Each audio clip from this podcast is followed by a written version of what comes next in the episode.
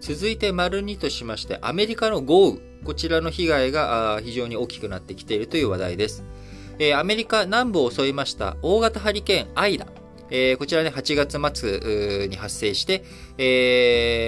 非常に大型でですね、アフガニスタンの退避問題と同時に、え、新型コロナ対応、そして、え、自然災害ということで、バイデン政権に非常に、え、注意する内容としてですね、一度この新聞解説ながら聞きでもお伝えしましたけれども、え、こちらの大型ハリケーン、アイダさんですが、あ熱帯低気圧に変わった後もですね、9月1日夜から2日にかけてアメリカ東部を横断していき、横断じゃないですね、縦断していき、えー、記録的豪雨をもたらしました。その結果、えー、アメリカで40人以上が犠牲となり、えー、ニューヨーク、アメリカの最大都市ニューヨークでは交通網の寸断で都市機能が麻痺するというような非常にアメリカに大きな傷跡を残していったということになります。え、通常ね、アメリカのハリケーン、えー、関係っていうのは南部のフロリダとかテキサスとかこちらの方に大きなダメージを与えるというのが過去、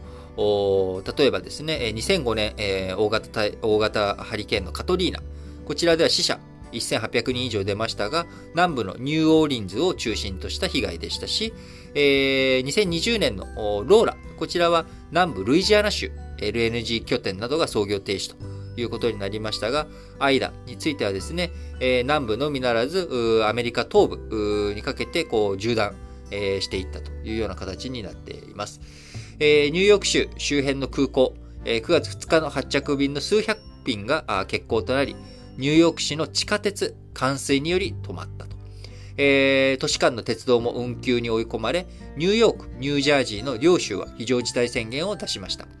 えー、ニュージャージー、どこかというとですね、なんとなくイメージ、これ、まあ、完全にイメージだと思ってもらえればいいと思うんですが、まあ、ニューヨークがあ東京と、東京だとしたらですね、ニュージャージーが、まあ、えー、神奈川っていうような印象、イメージを持ってもらえたらいいのかなと。まあ、なので、えー、東京と神奈川、まあ、ある種一体的なあ部分があるのと同じように、まあ、ニューヨーク、ニュージャージー、えー、州違うんだけれども、まあ、えー、ニューヨーク県いうイメージで持ってもらえたらいいと思います。えー、まあ、こういった非常事態宣言が、あそのアメリカの最大都市圏のところに、まあ、発出されるというようなあ事態となっていたというわけですね。えー、そして、え40人以上の犠牲者が出ておりますけれども、えー、犠牲になったら水の流れ込んだ地下の住居から逃げ遅れるなどした人たちで、アメリカメディア、冠水した道路や住居、交通インフラなどの様子を一斉に報じたということです。えー、こういったアメリカのね、大きい、広い範囲で、え、影響を及ぼしている、え、この自然災害に対して、バイデンアメリカ大統領、9月2日にホワイトハウスで記者会見をし、被災地の支援と早期復旧に向けた取り組みを約束したということになっております。えー、アメリカ東部ではですね、こういった水害、え、雨の被害が非常に大きくなっている一方、えー、アメリカ西部、えー、カリフォルニア州、ロサンゼルスのあるカリフォルニア州では、え、山火事も続いていて、まあ、乾燥ですね。え、西側では乾燥、え、東側では雨、え、こういったことで、まさに気候変動リスクへの警告だということを強調し、え、非常にこう、危機感を持った対策、対応していこうということになっております。えー、振り返ってアイラ、えー、8月29日に南部ルイジアナ州に史上5番目の規模で上陸し、少なくとも6人の犠牲者を出しました。えその後、勢力熱帯低気圧にね、30日弱まったというところで、なんか僕個人的にはもう、ああ、カトリーナとかローラと比べて、えー、弱い状態でも熱帯低気圧に変わってくれて、まあ終わったんだなと。日本なんかで台風来て熱帯低気圧になりましたっていうと、まあ、あのー、あ、もうこれであとはあ終わったなっていう感じなんですが、えー、アイダはこの後、熱帯低気圧になった後、えー、東部、アメリカ東部をですね、えー、被害に、えー、また巻き込んでいったということになっています。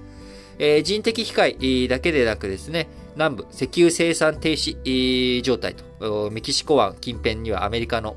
えー、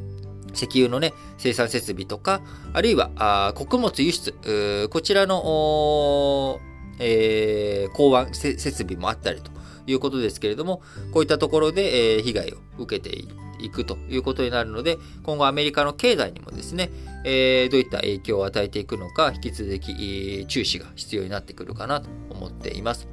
えー、石油ね、あの、原油価格、いろいろと今乱高、乱高下というほどでもないですけど、なかなか、あの、どっちに行くのと上がるの下がるのみたいな、えー、感じの雰囲気をもたらしているわけですけれども、えこちらの自然災害によって、再び需給が逼迫するのかどうなのか、えー、しっかりと注目をしていきたいなと思っています。